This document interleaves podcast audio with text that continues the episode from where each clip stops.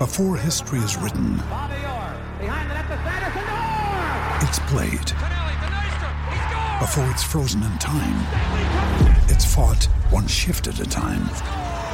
Before it's etched in silver, it's carved in ice. What happens next will last forever. The Stanley Cup Final on ABC and ESPN Plus begins Saturday. We took it all. We brought them to our land. An endless night, ember hot and icy cold. The rage of the earth.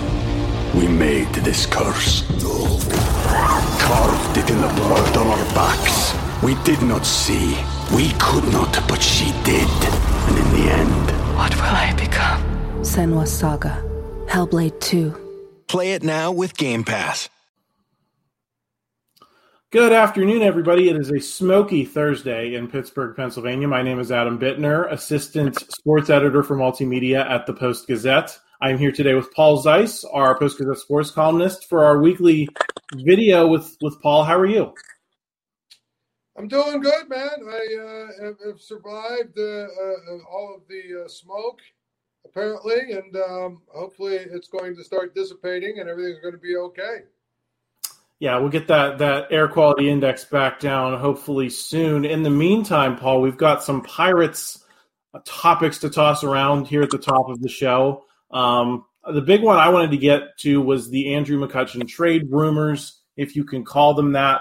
Um, Jon Morosi from MLB Network said earlier in the week that the the Pirates may be interested in trading him uh, to the Texas Rangers because they are you know one of the better teams in baseball. They're hoping to compete for to win the World Series. Andrew McCutchen's never won a World Series, but pretty quickly after that, there was a lot of cold water thrown on it. Our own Jason Mackey was in the Pirates clubhouse on uh, Tuesday night, and Andrew McCutchen said he wants to be here, as he has said at many different points. I believe Jason also said the Texas Rangers general manager or some executive with them also said he'd never called the Pirates about acquiring an outfielder or anyone. Um, you know, despite that report, Paul, what do you make of of the fact? You know, what do you make of that timeline? And, and did, it ever make sense to you for the the Pirates to trade Andrew McCutchen? Well, here's the thing, Adam. When, whenever all these trade type stories come floating out, the Texas Rangers general manager literally could have been like at a cocktail party, you know, with a few people and said, hey, you know, uh, we could use a DH or whatever, maybe Andrew McCutchen, uh, yeah, whatever. So there's always some genesis to these things, right? Whether it's an agent, whether it's somebody who, again, happened to be talking to somebody who knows somebody. Um, and so, in some ways, it could have been someone from the pirate side of things with a trial balloon, just sort of floating it out there a little bit, which they do all the time. I know that uh, there are people that think that that's, you know, crazy conspiracy stuff, but it's true. Teams will float a, a balloon out if they're thinking about maybe trading or moving on or doing something that they know might be a little bit unpopular, just to sort of get a climate for what would come down the pike. Now, that being said, I mean, I, I, I have a hard time believing they brought him back here with the idea they were going to trade him. You know, I mean, I, I would, I would, and I can't prove it because I wasn't in the room. But do you really think, Adam, that he, you know uh, that, that McCutchen sat in a room with Bob Nutting or whoever he, he was negotiating with him and his agent, and it wasn't discussed? Listen, I have no interest really in being traded. Now, he didn't get a no trade clause uh, in his contract, which you know it, it, it, sounds like if you listen to the stories on AT&T Sportsnet, you know that inside the Pirates baseball, you've probably seen it during different rain delays and, and everything else where you know this uh, this segment with how did it all come about andrew? How did you end up coming back? And then they talked to nutting. It sounds like it was a relationship that was built of trust and respect for each other. And you know so therefore um, it wasn't a tough negotiation they just basically needed to put together the framework of a co- of a contract i have a hard time believing though they never talked about the fact that hey you know, because Andrew McCutchen's been around a long time. I have a hard time believing that he never said to Bob Nutting, hey, listen, I mean, I'm not going to push for a no trade clause, but I really don't want to be traded. I'm sure that conversation came up. And so it is kind of a moot point. But Adam, I wrote a column about this yesterday. Okay. If you're the Pirates and it's in your best baseball interests to trade Andrew McCutchen and you don't because of nostalgia, because of, you know, emotion, I've heard, well, you know, Andrew McCutchen, his wife is here and he wants to stay here uh, because, you know, this guy's an all time pirate. Uh, his popularity, you know, his public relations and all the other stuff. If any of those reasons are why you wouldn't make a deal that makes sense, then I don't know what you're exactly trying to accomplish if you're the Pirates. And I know that sounds like it's, oh, well, you know, there's more to it than just the business aspect of it. But no, there really isn't. And when I say the business of it, I don't mean the, the money part of it. I mean the baseball part of it. Now, at the end of the day, this is a team going nowhere. They're not winning anything this year. They're not going to win the division. They're not going to be a wild card. They're not going anywhere. They've probably indirectly or directly made it pretty clear they're not going to add talent, you know, at the trade deadline to try and go for it. They're not going to push, you know, maybe to try to close those three or four games or whatever it is uh, between them and the wild card.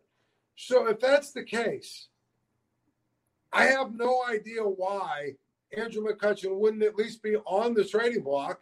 Now, if you can't get a good deal for him, if you can't get the right price in return for him, then you don't trade him. But as I've said before, you've got a closer, right, on your team. He went eight days last week or whatever it was. They actually had to put him in a game. They were down by five runs or whatever it was, just because they wanted to get him some work, right? Yeah, he's a really good pitcher and he's a great ambassador and he's a tough guy from Mars and all the other stuff that we hear about him. I get it. I like him. I think he's a good player. But having a closer on a team like this is kind of useless. And at the end of the day, if you can get some for him, you have to make the deal it can't be about, well, you know, we've got to keep him around. He's younger. There's a couple more years of control, yada, yada. He's a power arm. And as we've we've seen it, Adam, those power arms sometimes they get they they, they get banged up. Uh, you know, they they they they they, they, they either blow out or they get you know fatigue or whatever. You know, and the more pitches they have on those arms, the more likely that's going to happen. His value is high now. He's another guy. You put him on the block because at the end of the day, what this whole entire next three months, actually next nine months should be, should be so that come April next year, you're putting a team out there that is, you know, if not ready to win the division, ready to legitimately contend. And guess what? That means you're going to have to bring some of your young guys up. And trading a guy like McCutchen means you can backfill some of those prospect spots that you have so that you have young talent you know continually in the pipeline to me his value okay wonderful. You know what? But if this team stinks like it has for the last month in mid-august how many tickets are being sold because andrew mccutchen's a dh on the roster? So i mean that, that's the way i look at it. That that's fair, Paul. But let me, I mean, in looking toward next season, let me ask the question of you this way: If you have a chance to bring Andrew McCutchen back next year, and he has a chance to be a two, three win player, a productive guy, is is is a prospect that you're going to pick up in a, a trading Andrew McCutchen now worth it? If that alienates him from signing next fall, if if if he he's kind of, I think he wants to be on the Clayton Kershaw year to year thing, and when he, he loses it, then he's not going to he'll retire I think that's what he wants. Um, and and I think if you're the Pirates, you would like to have his bat in the lineup next year. Is is there a risk of alienating him if, if you send him somewhere he doesn't want to go because you like the deal that's on the table now? I would say no, and I'll tell you why. It, you know, we just talked about the whole reason he's here is his relationship. And if you're Bob Nutting and you sit down with him and you rationally talk to him and say, "Listen, this is a win-win for both of us here." You have a chance to go for the next two and a half months play for a team that's a contender, maybe go win that World Series ring that you've been looking for, right? Do that. And in November, we'll sign you. And not only will I sign you, I'll give you a no trade clause in November because next year, I believe we're going to need you the whole entire season. If you do it that way, right? That's the art of negotiation. That's the art of you're making. Uh, uh we're, we're, we're giving you a little bit of an out to go out and, and pursue a World Series. We'll bring you back next year.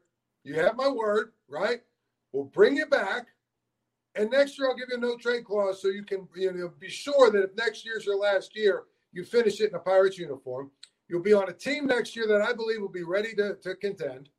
And you'll help the organization out because you'll be able to bring back a prospect or two that that that, that we need for our minor league systems uh, to continue to, to, to fill them up. That's the art of negotiation. I mean, if you're a billionaire, I mean, whatever you want to say about Bob Nutting, if you're a billionaire and you can't make that simple negotiation, then I, I got a question how in the world did you become a billionaire? Yeah, I, I, that's fair. I, but what what happens if he comes back and says, "Nah, I'm good," and and it's it's you know it's made clear that that's just what he wants, regardless of whether it makes sense for anyone involved. Um, you know, do you still make that deal and still still still take that risk? I would, if the deal was right. I'm not just gonna I'm not just gonna trade him for some schlep rock. I'm not just gonna trade him just to trade him, right? But but but my point is, if I can get somebody of value that I believe can help our organization and help our major league team down the road, I legitimately have to think about doing it. Paul, speaking of young guys, I do want to talk about the struggles of some of some of the names that are here now over the past week. Um, Rodolfo Castro, Jack Suwinski, Ji-hwan Bae, Tucupita Marcano. Um, you know, those guys, the Pirates have had high hopes in varying degrees for all of them. They were involved in like an 0 for 95 streak, I think, before breaking out on Tuesday night against San Diego, getting a bunch of hits off of a, you know, an emergency pitcher, if we're being honest. Um, what is your level of hope that any of those guys that I just named are going to be on the next good Pirates team, whether it's next year, two years from now, three years from now? Given given the names that are coming up in the system, given that Nick Gonzalez is here now, had a nice game Tuesday night, how many of those four guys that have gotten decent run in Pittsburgh and have yet to like really answer the doubts about them? How many of them do you think really have a chance to be part of this this next good Pirates team? We took it all. We brought them to our land. An endless night, ember hot and icy cold. The rage of the earth. We made this curse carved it in the blood on our backs. We did not see. We could not, but she did. And in the end... What will I become? Senua's Saga. Hellblade 2. Play it now with Game Pass. Very good question. You know, to keep, to Tucupita Marcano um, has shown flashes. I think he's got a skill set that you probably don't want to give up on him yet.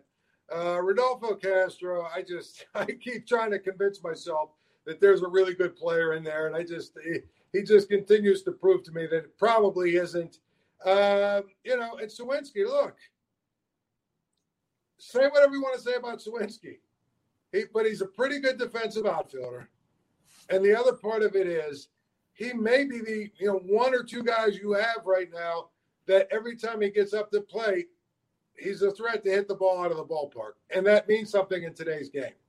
So to me, I look at the young guys, and I would hope that next year you have Gonzalez playing every single day, you have Oneil Cruz playing every single day, you have Ke'Bryan Hayes playing every single day, you have Endy Rodriguez and Henry Davis playing every single day, um, and obviously Bryan Reynolds. So to me, that gives you some flexibility with the other guys you hope that Suwinski figures out whatever it is that's ailing him when he, you know, he struggles against fastballs or whatever, and and that's been a problem. But to be honest, it feels like they've got at least I can now start to see what the plan is, and whether or not it comes together, it, it remains to be seen. And I think there's a very fair question, very fair question to ask: Are they doing a good enough job developing guys. You know, I, I refuse to believe that their scouts are all this bad, especially since I see a lot of the guys that they've drafted or taken or whatever were high on a lot of other teams' boards too, which means they were scouted properly. But now it's up to the Pirates and the organization and the, the minor league instructors, the hitting coaches, the pitching coaches. The it, it's up to the Pirates now to get these young guys between now, like I said, now and next March, to the point where we feel really good about the team they're going to field going into next season. Yeah, I think that's all fair. And and looking toward next season, Paul, there are a couple of guys that uh, were in the spotlight this week at the College World Series. Dylan Crews and Paul Skenes both helped lead LSU to the national championship. They both looked really good. They are probably 1A and 1B in this upcoming MLB draft, in which the Pirates hold the number one pick just uh, we still have some time to I think you know really chew through this and and consider the options for the Pirates. The the draft is until July 9th, but as we sit here now, Paul, which of those two guys do you prefer as being part of of the Pirates' future? Well, I would tend to lean to the position player. I mean, let's face it. That's that's where I would go. I think he plays every day. There's less risk when you take a position player that high. Um, you know, a guy that throws 103 and is regularly throwing 110, 120 pitches every night. Um, it's a lot of mileage on his arm. And I think the other part of it is I keep hearing people talk about how, well, you know, Skenes is a guy that could be up and he could be pitching for the Pirates by September. Uh, has anyone been paying attention to how the Pirates do things? I, I, I think not. I'd be shocked if he's up pitching for the Pirates by by September or even next June. But that to me, there's two. There's a couple things I would say. If I'm the Pirates, again, baseball decisions. Which guy is likely to help me sooner? That's the question you need to ask yourself. Which guy do you think is a, a, better candidate to, to, to be a part of what we're building sooner? Because now we're in year four at some point, right, we got to start, it's got to start translating to what goes on on the field. And the thing about a pitcher like Skenes is obviously he's probably ready to step in at some point and, and throw and pitch and, and you know and, and, and be productive. Um, I heard somebody else, and, and this is a cynical Pirates fan, say it this way, and this is actually probably a really interesting way of looking at it. Okay. Which guy six years from now do you think will have the most value when you trade them? Now, that's very cynical way of looking at things, uh, but it's true. It's given the MO of the Pirates, uh, it's not that unfair. Uh, but that's a, a, a, listen. A long way. I would prefer they take Crews. I, I understand why they're enamored by the pitcher. I understand why some people say, "Hey, if you're going to get to where you need to go, you need that one A guy. You need that, you know, that that horse uh, in, in your rotation.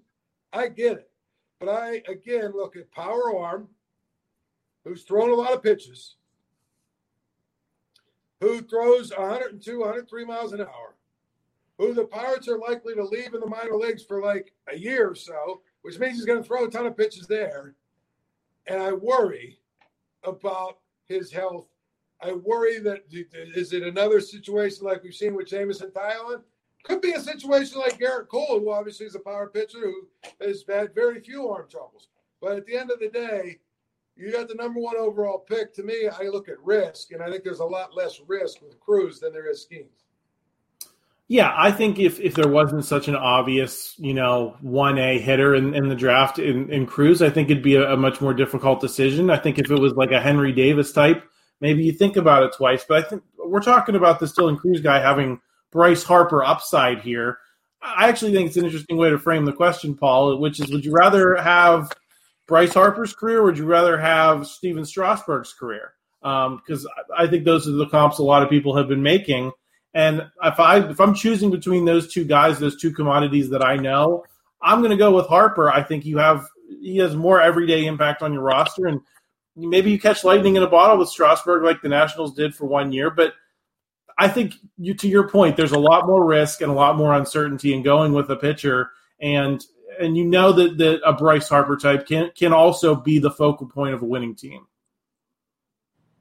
Yeah, I think I think the other thing is, it, it, correct me if I'm wrong, but Strasburg is owed about 250 million dollars, and there's some that think he might not ever pitch again because it goes back to what I talk about with the arm. And that doesn't mean you have to be, you know, super afraid that you, you want good pitchers and everything else. But the model I like, um, Adam, the, the model I like is the model that the Cubs used when they built that team that what went to the World Series. Maybe they went to the World Series twice. They won it once. They were in the uh, NLCS three or four years in a row, right? If you remember what they did, they drafted and developed or traded for young prospects for the everyday players, and they signed at least three high, you know, uh, uh, uh three high-priced pitching free agents, and and they went with three veteran guys: Lester, um, uh, Lester. Uh, what was the other guy's name? Uh, Arrieta, and who was their third guy? Um, the other Red Sox guy. What? can't think if I can see his face. It's on the but, tip of my tongue too. Yes, but but regardless, you know they went out and they got free agent pitchers, veteran guys who were ready, you know, who were already ready, that were already developed. They they they had already proven they were pretty durable, you know, and that's the that's the model that they took. I I like that model. I understand the argument for you know growing your own, but I just feel like with pitchers and the arm trouble that can come and all the other stuff, especially if you plan on keeping a guy in the minors for a year, year and a half before you bring him up, a guy that's played college baseball, I don't know, man. I, I don't know if that's the right route to go. I think you bring you bring in Crews because the other part of Crews, it's not like he's a shortstop, you know, where you've already got Oneil Cruz there. It's not like he's a third baseman where you could obviously upgrade the bat of Ke'Bryan Hayes, but for better or worse, he's there for the next six years. Yeah, yeah, I agree. And um, Paul, I also wanted to talk a little bit about the Penguins because right before we hopped on to record here, we're recording this on Wednesday for Thursday. The Penguins made a trade for Reilly Smith, um, the winger who has been with the Golden uh, Vegas Golden Knights for several years. He scored 26 goals this past season. A lot of people are talking about it as a sign that they're giving up on bringing back Jason Zucker in free agency. Um, what do you think of the move itself, Paul? And what do you think about what it signals in terms of losing a guy like Zucker? I think a lot of people finally really enjoyed seeing him kind of live up to that potential when the Pirate, excuse me, when the Penguins traded for him a few years ago. He finally had a great year. I think he developed quite a bit of a cult following, but maybe he played his way out of Pittsburgh. Do you think that that you know basic trade? It's almost like a hockey trade, right, Paul? You traded Jason Zucker for Reilly Smith. What do you think of that, you know, end result? Well, I mean, I would I would think that that would probably mean that uh, that the Zucker is gone, right? I would think that this trade. Interesting, they only gave up a third round pick for him, though. It wasn't like they gave up a ton for him. And here's the thing: if you can make it work to keep them both around, right? Which early scuttlebutt, just sort of reading what's been being written, is that they probably can't keep them both around. But if you can, um, you know, I think that all of a sudden you have taken the first step towards um, alleviating some of the issues you have in terms of scoring and lack thereof. I mean, you can you, you can put Smith on the third line or the you know what I mean, and, and he can become a pretty good third line guy for you. Uh, or whatever, you've got some flexibility. You can move some guys around if you have to so you don't have all of your scoring on the top six. Um, so to me, I, I, think that it's probably not feasible to keep both. But I also think that the, the, the Penguins should really think long and hard before they uh, just sort of move on from Zucker. Yeah, I mean he he was great last season. He was sensational, but this he, he feels like one of those guys, Paul, that, that's that's lining up for one of those big contracts that every that he signs and everyone says, "Oh my god!" It just feels like hockey is the the world capital for those types of reactions, right? Uh, you right. look at a deal; it's for eight years and a gajillion dollars, and you're like, how'd that guy get that? That kind of feels like the direction it's going for Zucker. And I think if that's the case, then the Penguins don't want to necessarily get hamstrung as they're looking toward, you know, ha- hoping to have the flexibility to maybe pivot um, to a post Crosby, Malkin, Letang era here um, sooner than later. I think certainly in the term probably the Jason Zucker will be signing for if he gets five, six, seven years from someone, even though he's he's not a spring chicken himself. Um, Paul, I, I, also wanted to ask what do you what do you want to see from the, these Penguins between now and next week? Free agency is going to open this weekend. There will be some deals. Uh, Kyle Dubas has signaled the uh, Penguins' new president of hockey operations that he does not want to trade a first round pick to get rid of guys like Mikael Granlund. So there's you know hope that that they find a willing trade partner to kind of dump that salary on.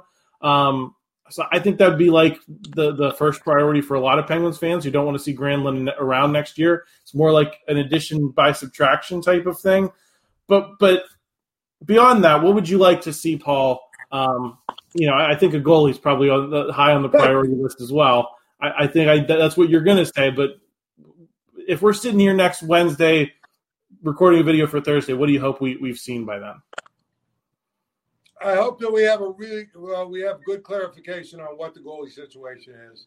Um, I was listening to someone this week. I was talking about how uh, there's one of these Fangraphs type sites that you know does contracts and whatnot for the NHL, and uh, they basically project that he would get a contract for six years, six million a year. If the Penguins pay him that, they're crazy. I don't care what anyone. I'm talking about Tristan Jarry. Uh, beyond that, uh, you know, this obviously with uh, with bringing Smith in that, that that, that gives them a little more depth of scoring and things of the such. Uh, I would like to see by next Thursday that they uh, or next Wednesday or whatever it is. I would like to see them manage a few of these bad contracts. Um, and I'm not saying you give away your first round pick to get rid of some of these guys. Uh, you know, and I heard Kyle Dubas talk about how he's not a big fan of the buyout system either. But the reality of the situation is they need to free up some cap space. They need to get rid of some what I would call dead weight. And then backfill it with some guys that can help you win um, in the areas you need to be helped. Again, goalie is always number one with this group right now, but they need at least one or two more defensemen that can actually, uh, you know, move the puck a little bit. Uh, wouldn't hurt them if one of them was a little bit physical and big. Um, and probably at least, and, and, I know that they've got Jeff Carter, and I know all that they probably need another center, you know, and, and I don't know what that leave where that leaves Jeff Carter, but they really, really, really need to rebuild that bottom six. They need to, to, to beef up their defensive pairings a little bit, and they need a goalie. Those are the things that have to be the priority. And to me, we at least need to have clear clarity in all three areas uh, by next week. And if that means uh, they're clearing cap space between now and then and getting rid of guys, and you know, you don't if, if you don't have to give up your first round pick, uh, but maybe it takes a little less than that, right, to to get rid of some of these guys and these contracts. Uh, I clearly think that's where they've got to be. A, a, a roster that's more streamlined, so that after the draft they can see what they have, they can go out and they can really make a push to try and add a few players that truly make them better. It's a lot to ask, Paul, but you know, I, I think if they're going to win fans back here, I think that's that's pretty much got to be the the the mission, right? Is is you've you yeah. even if you don't get hundred percent of what you want, you've at least you know gotten further down the path than you were this past season. So I think it'll be interesting to see what they do, and then we'll be back next week to analyze some of those moves. Um, get your thoughts on that. Before I let you go, Paul, I wanted to also ask you about this Pro Football Network ranking of coaches. Everyone's been talking about it this week. Um, it had Mike Tomlin as number three in the NFL, uh, behind, I believe, Andy Reid and Bill Belichick. What do you think of that um, in the context of of what he's done in the last handful of years? I think I think his resume overall maybe it rises to that level, but I, today, currently, given the way that the, the Steelers have looked um, in the last handful of years, what, what do you think of that ranking? If it's a lifetime achievement ranking, okay, maybe. If it's a career ranking, okay, maybe. If it's what, you know, wh- where you're at right now, I can't go three. I mean, the guy's won what, three playoff games since 2010? He's won, you know, what, two division titles, I think, maybe something like that. I, I honestly, I, I would put him maybe in between five and 10 somewhere. You know, I'd have to think long and hard about every coach and yada, yada, yada. But I mean, you know, Andy Reid is obviously number one.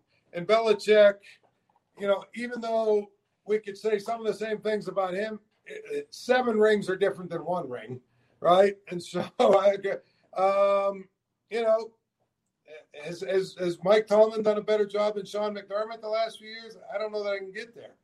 Um, has he done a better job than um, my man in Tennessee, who has made that team play, you know, four wins better than they actually are, if you think about it in many, many ways. I mean, there's a number of guys that are out there. Uh, you know, uh, Shanahan and and, and uh, with the 49ers is bad, you know. So, you know, to me, Mike Tomlin, here, here's what bothers me about the Mike Tomlin discussion. We can never, ever have a Mike Tomlin discussion because there's two sides that line up and they don't want to hear an actual discussion. But there's a nuanced place when it comes to uh, Mike Tomlin, Adam, and it's this. He's a very good football coach. He's done a pretty good job of making the Steelers relevant every single year. He's done a good job of keeping them consistent and keeping them in seasons when other teams might have folded. He's done all of that stuff. And yes, lots of other teams would love to have him but he hasn't won enough in the playoffs recently. And he hasn't won enough in the playoffs recently for a number of reasons, right? And he also hasn't won a Super Bowl since 2000 and what was it seven or eight or whatever year it was when they beat 2009. What was it? It was uh, early 2009 when he won okay, that Super Bowl. So 08, 09. I mean, we're getting to the point now where that Super Bowl is 15 years in his mirror, in his rearview mirror. And at some point, it's nice that you won a Super Bowl, but look around the AFC and the NFC actually too. Look at the number of guys who've gotten fired because after they won a Super Bowl, they didn't do a whole lot for a few years. It, it buys you some extra time. But the idea that somehow it's the be all end all on your resume for the rest of your life is silly. It's absolutely silly. And I think there are some people that are in that position when it comes to Mike Tomlin, where they believe he deserves some sort of lifetime pass because he won a Super Bowl. I just can't get there.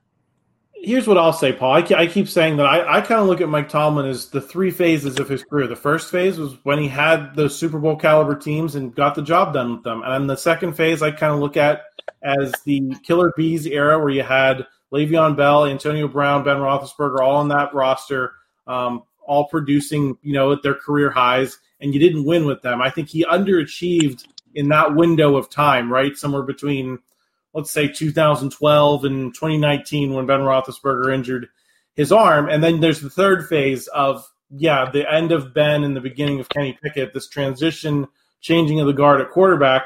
And I think in that phase of his career, Paul, he's done a pretty decent job. I think he's gotten as much out of that roster as you reasonably could have hoped.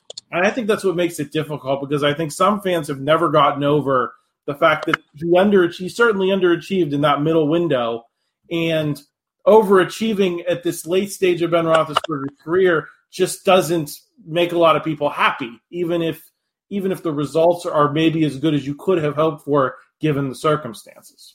Right. I mean, I think that, that that's that's a really good way to put it. I mean, and I would tell you this: you go three phases. I, I go almost two phases. There was his first four years and then everything since.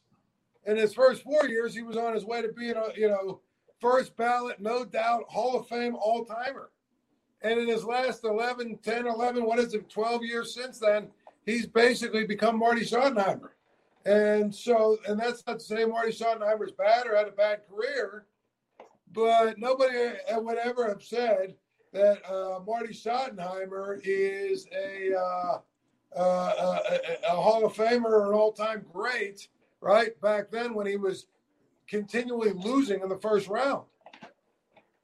Yeah, I mean, I think those are all certainly fair criticisms, and I think now is I think now is going to be a career defining phase of his career where you know you've got you don't have Ben Roethlisberger, you have a new rookie quarterback. What can you do with him? Can you maximize this window where you can build a strong roster because you're not paying that quarterback a ton of money? Can you can you win in the way we've seen the Chiefs and the Bills and the Bengals win this last handful of years? If you can't, then I think that there's a valid conversation to be had about you know what what that means for his legacy. But for now, I really want to see what happens in this phase that's upcoming because I think it's it's more important to me than what's happened in the last five years. Just given that that there were always going to be issues, regardless of who was the coach, in going from the end of Ben Roethlisberger to the beginning of something new. Yeah, no question. And here's the thing: if they don't make the playoffs again this year, Adam, I'm not saying he needs to be fired, but this idea that he has a you know lifetime contract needs to end as well. Uh, he needs to get it in gear. And to your point, like it's admirable that they want to go back to playing old school football and win games that way.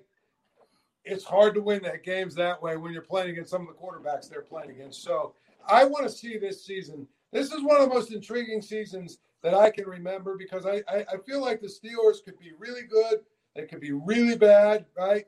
I think that they, you know, they're, they're going to be a team that is probably going to play a little unconventional in this time and place. But if they win and they're successful, then you will look and say, well, boy, Mike, Mike, Mike Tomlin, you know, did a great job of, uh, you know, negotiating through or navigating through this last phase where he doesn't, you know, where he he doesn't have the uh, Hall of Fame quarterback anymore.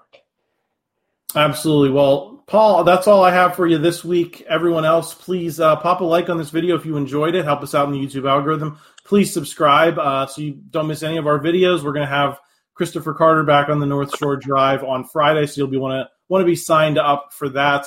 Um, Paul, any final thoughts before we sign off here?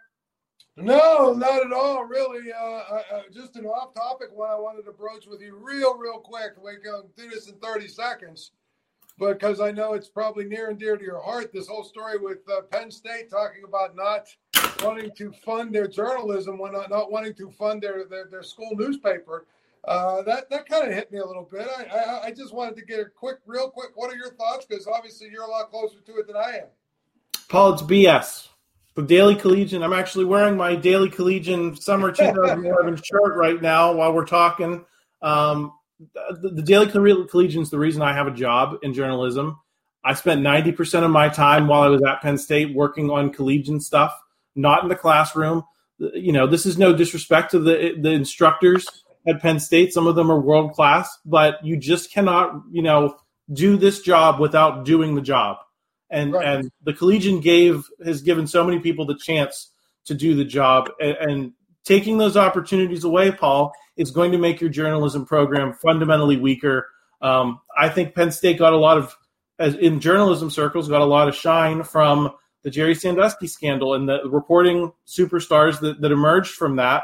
I went to school with a lot of them and and you're not going to find those people if you don't have the daily collegian. So penn state needs to rethink this decision um, because I'm proud of, of saying I went to the, you know, studied at the Collegian, studied at Penn State, and I think that would change for a lot of us if if that institution that's been around for 130 years at this point goes away over a half a million bucks at a school with a five billion dollar endowment. Yeah, absolutely. So put it this way, that was kind of my opinion, but I wanted to make sure that you know because I don't know quite as intimately as you. So uh, you know, we'll we'll have to follow that story as well as we go through the next few weeks. Absolutely, Paul. Well, thank you for giving me the chance to sound off a little bit there at the end, and uh, I'll talk to you next week. All right, my man. Be good. Thank you for checking out this content from Post Gazette Sports. If you liked the video, please like it and subscribe to our YouTube channel. If you enjoyed it on Apple Podcasts, please rate us five stars on Apple Podcasts. For six months of digital access to post-gazette.com for just $6, click the link down in the description.